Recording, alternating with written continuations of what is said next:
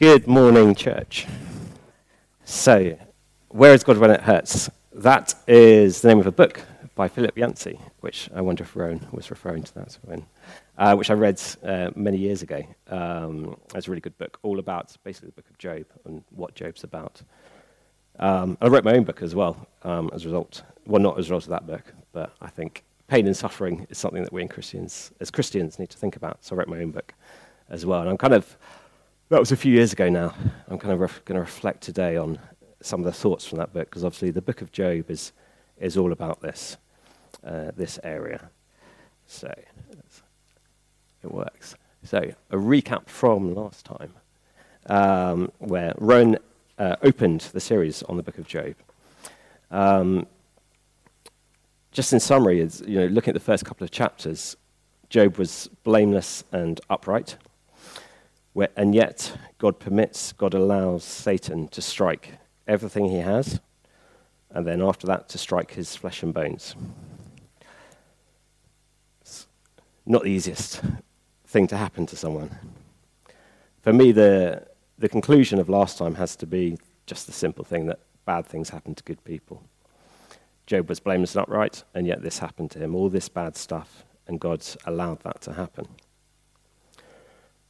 the harder conclusion of last, last time, I think, is also actually that God is in some way responsible for that. You know, it was God speaking to Satan and God allowing this suffering to happen. So it's not going to be a very light sermon today, so apologies for that.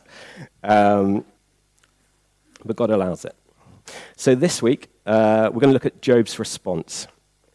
So this is Job talking with his friends. Most of the book of Job is a conversation between Job and his friends and they're trying to make sense of what's gone on, what's happened. Um, I want to kind of, one way to think of it is like Easter Saturday, this conversation. So the crucifixion's happened, the disciples are in the upper room, they're trying to make sense of it, they don't understand it. Easter Sunday has not yet come. Easter Sunday will come, but at the moment, we're in the Easter Saturday situation. So let's go on to the next one. All right, so I want to frame the, the problem, frame the discussion.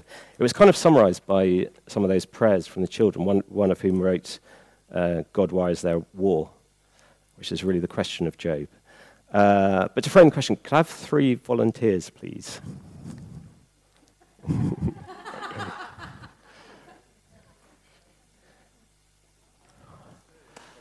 right, excellent. So I guess, yeah, if you stand in a row.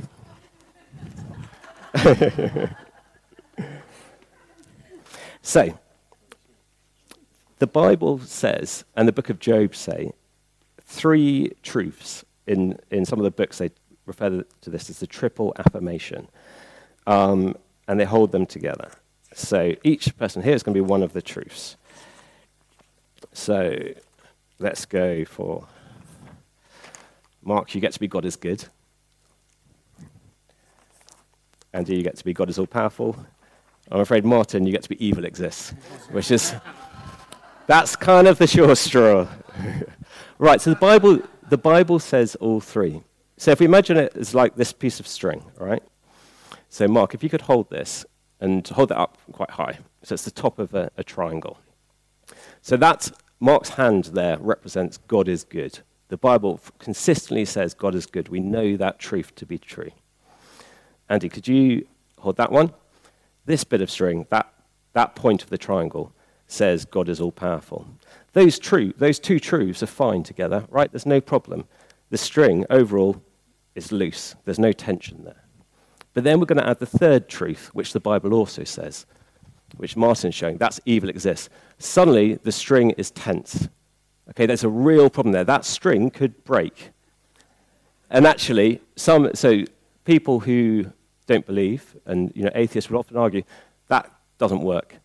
This is too tense. You cannot hold these three truths together because they are pulling against each other too much.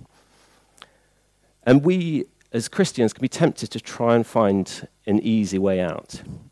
So we could be, if Andy, if you loosen a bit, we could say, God, He's all powerful, but actually He's limited. He can't do everything the, you know, the, we could say the sin in the world and so on is so much that he can't stop evil. existing. We could therefore loosen God's all powerful nature in order to resolve that tension. And if you pull it back, the other response, and Martin, if you loosen there, is to say, actually, it's not really evil. And this is what Job's friends uh, talk about, which Hannah will talk about later.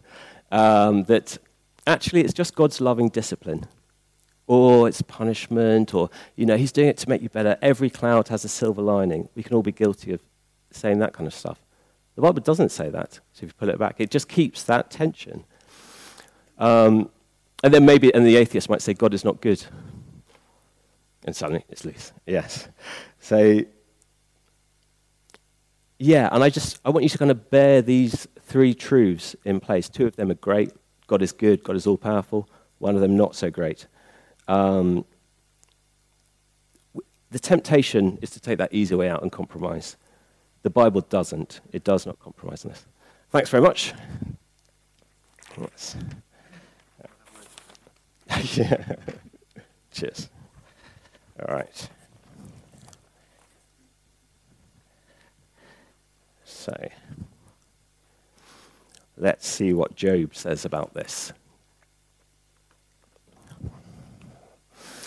Now, apologies to Rowan. I was given chapters 3 and 19 to do. But I kind of, I, I read, and that's two of uh, two chapters where Job is talking and trying to wrestle with this problem. But I spent the week reading the, the whole book, and I thought, I kind of doing the whole book instead.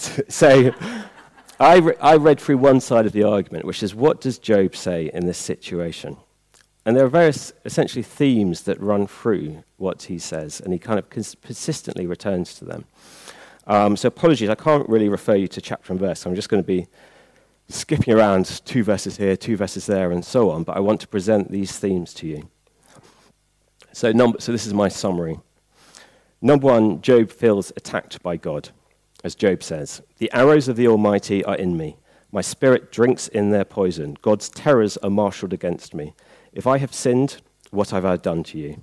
You who see everything we do, why have you made me your target? Have I become a burden to you? God assails me and tears me in his anger and gnashes his teeth at me. My opponent fastens on me his piercing eyes. God has turned me over to the ungodly and thrown me into the clutches of the wicked. All was well with me, but he shattered me. He seized me by the neck and crushed me. He has made me his target. His archers surround me. Without pity, he pierces my kidneys and spills my gall on the ground. Again and again, he bursts upon me. He rushes at me like a warrior. His anger burns against me. He counts me among his enemies. Job doesn't pull any punches. Job doesn't care that God allowed this to happen, that it was the work of Satan. Job is going to, he's saying, No, it's God I want to talk to. It's God that I'm angry about angry with is God that I feel attacked by. And then at other times, he remembers his friendship with God, and there's a real tragedy there. He talks about, Oh, for the days when I was in my prime, when God's intimate friendship blessed my house. Job is broken by this situation. He literally says, My spirit is broken, my days are cut short, the grave awaits me. There's I'm slightly nervous talking about this. There's a, a very good hymn that's very popular. Um, that uh, the hymn "It Is Well in My Soul," and so I've had it preached on a couple of times, and I think it's good. It's, it's a good hymn, um, but we can fall into a trap if we if we follow that hymn too literally. When we are going through pain and suffering, I don't think God wants us to say, It is well in my soul. I think he wants us to be honest with him. And I think the, the danger of that hymn is if we try to skip to the end, we try to skip to the, it is well within my soul, instead of actually saying, you know, right, you know what, right now my spirit is broken. Um, as a bishop of Durham once said, I've got a quote for you, talking about Paul when he refers to the, the thorn in the flesh. Paul records the repeated entreaty to God without any regret, with no trace of feeling that he ought to have endured in silence. Learn to suffer without crying out is a noble precept. I should explain this bishop was Victorian, so it's one of those. um, but the maxim has no bearing upon Christ to God, to the Christ of God. Too ready, too outspoken, too confiding, we cannot be in telling Jesus all. Such crying out will not weaken us, it will only strengthen us. For it is the outgoing of our soul, not only to infinite wisdom and strength, it is taking refuge in the rock. So, just an encouragement there. I think when we, when we suffer, when things happen in our lives and we can't make sense of them, I think it's good to say in faith, it is well with my soul. It's good to kind of reach out and you know, look towards Easter Sunday. I think it can also be good to say, God, I don't understand this. I know that you're good. I know that you're powerful, and yet this evil happened. Why did you let that happen? I think that's a really good prayer. You don't stray too far. You don't curse God. You remember who God is. You remember He's your Father. But to say to God in honesty, I don't understand, is a brilliant thing to say carrying on the summary of what Job says. Job is angry with his friends, who aren't particularly being very helpful. But my brothers are as undependable as intermittent streams, as the streams that overflow. There's about 20 or 30 uh, verses of Job attacking his friends, and I thought it's not very edifying to repeat, so I'll leave it at that. And I think next up, the theme that Job returns to again and again, and I think it's crucial for the understanding of the book of Job, is that Job wants to take God to court. He wants a court case against uh, God because he thinks God has wronged him. But he thinks that this is impossible due to the, empower, the power imbalance between Job and God. As Job says, But I desire to speak to the Almighty and to argue my case with God. Now that I have prepared my case, I know I will be vindicated. Only grant me these two things, God, and then I will not hide from you. Withdraw your hand far from me and stop frightening me with your terrors. Then summon me, and I will answer, or let me speak, and you reply to me. Though they wished to dispute with him, they could not answer him one time out of a thousand. His wisdom is profound, his power is vast. Who has resisted him and come out unscathed? How can I dispute with him? How can I find words to argue with him? Though I were innocent, I could not answer him. I could only plead with my judge for mercy. Even if I summoned him and he responded, I do not believe he would give me a hearing. If it is a matter of strength, he is mighty. If it is a matter of justice, who can challenge him? Even if I were innocent, my mouth would condemn me. If I were blameless, it would pronounce me guilty. He is not a mere mortal like me that I might answer him, that we might confront each other in court. If only I knew where to find him. If only I could go to his dwelling. I would state my case before him and fill my mouth with arguments. I would find out uh, what he would answer me and consider what he would say to me. Would he vigorously oppose me? No, he would not press charges against me. There the upright can establish their innocence before him, and there I would be delivered forever from my judge. Why does the Almighty not set times for judgment?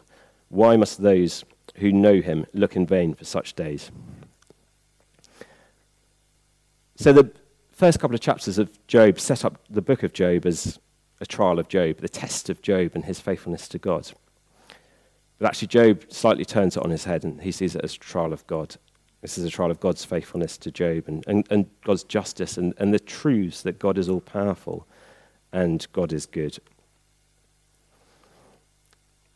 The, uh, the sufferer asked to be listened to. I think just one important note before we go on that Job's friends listened to him, despite their, their failings and so on. They listened to him. They let him go through this process rather than hushing him up. Um, there's an author we're going to come on to called Eli, I think it's pronounced Eli Wiesel, who's um, a Jewish man who, who went through the Holocaust and the, the death camps and survived and then wrote extensively about it. And there's one quote from him that I really like. He said, Every question contains a power that was lost in the answer. I think sometimes as Christians, we can be too quick to answer people's questions and not let them keep those questions and hold them, and those questions to breathe and let God then speak into them rather than us give easy answers. Uh, then let's go on. So that's a picture of Elie Wiesel and God in the dock in the book of Job. Well, that's where Job wants to place God. So Elie Wiesel actually tells a story and, and writes about it, apparently a true story.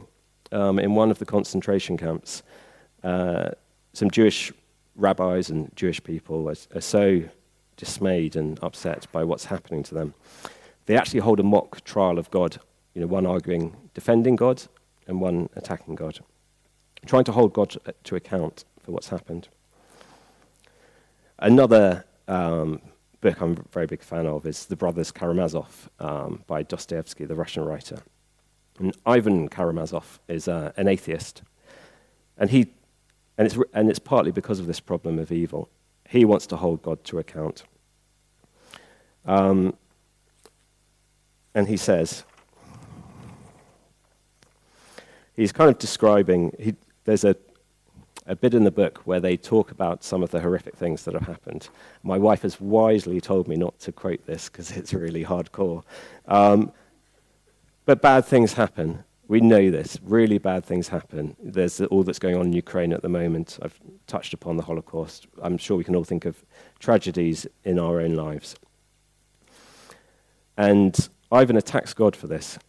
He says, It's just too much. And the, the quote from Ivan is Imagine that you yourself are building the edifice of human destiny with the object of making people happy in the finale. And for that, you must inevitably and unavoidably torture, just that's torture, just one tiny creature, and then raise your edifice on the foundation of the unrequited tears. Would you, be, would you agree to be the architect on such a condition? So Ivan is angry with God, and he's turned away from God tragically as a result of this, rather than dwelling with God. This is the response to reject God, which frankly we can sympathize with. I don't think any of us would build an edifice on that. And I think it must be quite, well, I'm understating. It must be tough for God. We can talk about stories and we can talk about millions of people dying, but the fact is, God knows every single one of them. Every single one of them is one of his children, and every single one of them he loves just as much as he loves each of us. So God knows Job. He knows what he watched what Job went through. He was with Job in that.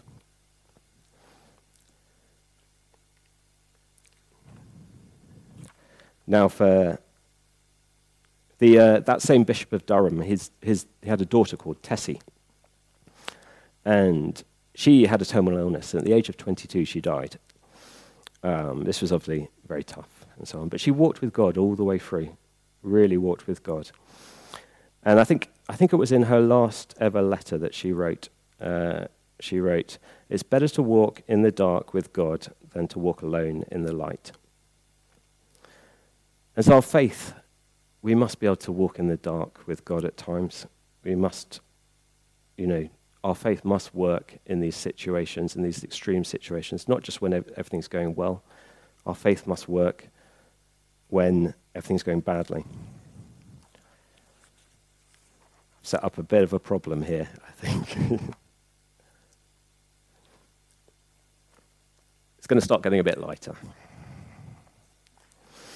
Um, so the other, the other strand, and it's that Job talks about, is the need of an arbiter between him and God, and his suspicion that one exists.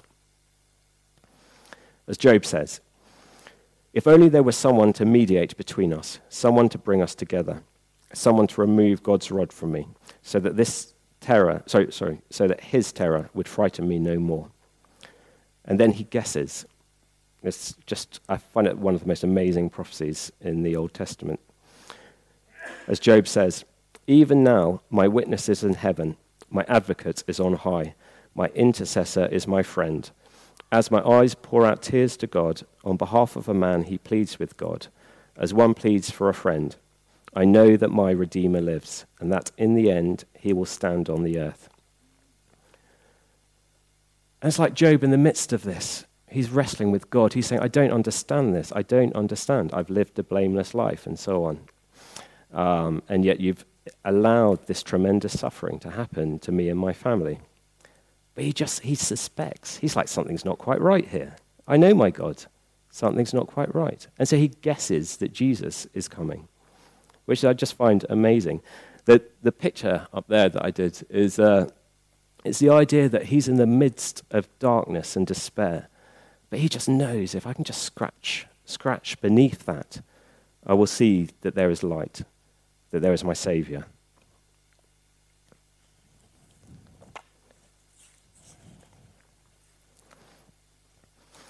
So, what does that Redeemer look like? We all know the, well, well I think a lot of us know the story of um, Jesus and Lazarus. This is the story, so Jesus the Redeemer. This is the story where Jesus raises Lazarus from the dead. But of course, if you read the story, that John presents it again, as the Bible does always, in a very uncompromising way. So Jesus is with his disciples, and some people come from, or messengers or someone from Lazarus and, and his family saying, Lazarus, your friend, um, is ill, um, and he's going to die. And Jesus delays two days. He, spends, he delays going to see his friend to comfort his friend. So that when he finally gets there, Lazarus has died. And both Mary and Martha, Lazarus' sister, sisters, say, If you had been here, my brother would not have died. This is, of course, a statement of faith um, in Jesus and his healing powers. But it's also a statement of admonishment. They're blaming him. They're saying, This is your fault. Why did you let this happen? And what, what is, was Jesus' response? The shortest verse in the Bible, Jesus wept.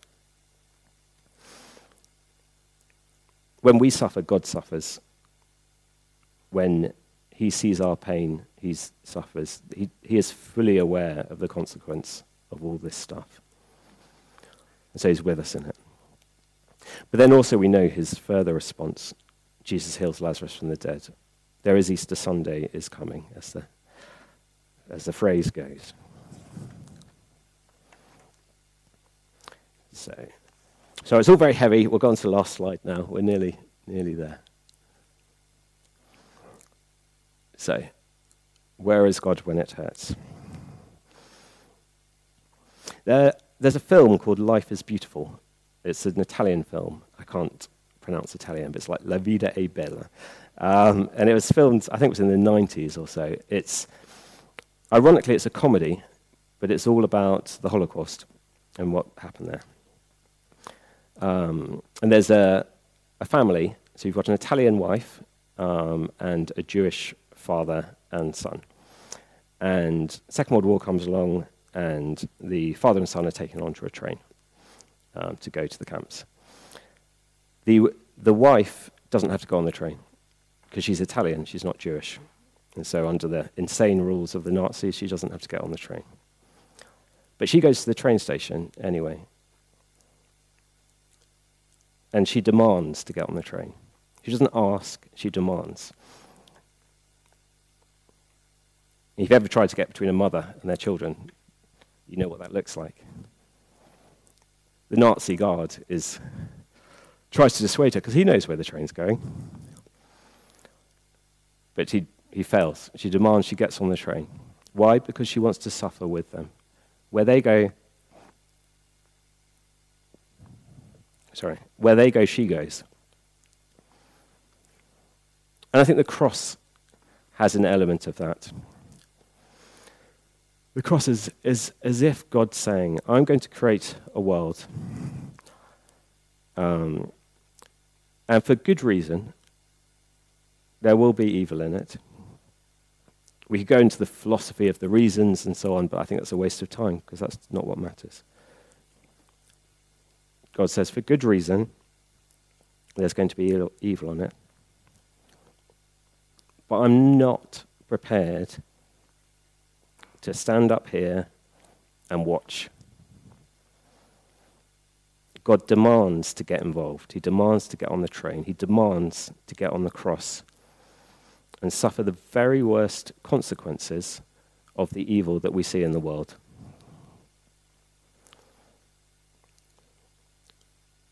And that's the, the point of Job. It's the, the point of the Bible that God suffers alongside us. The cross is a response. In the cross, Jesus suffers evil. In the cross, Jesus confronts evil. But also in the cross, Jesus defeats evil, because we know that Easter Sunday is coming. So, where is God when it hurts? He's in the dying child. Where is God when it hurts? He's in the weeping. Where is God when it hurts? He's suffering. Where is God when it hurts? He's right here with us, in the midst of it. Where is God when it hurts? He's on the cross. So I just encourage you. There's, I think, in all our lives, we will come across suffering, and that will be hard to take. And maybe some of us already struggled at times with this and struggled with understanding. We don't get it. We're like, I don't get this, God. I don't get this. That's okay. I just encourage you, in that, if you're in that situation, to take that to God and to take that to the cross where you can meet Him there.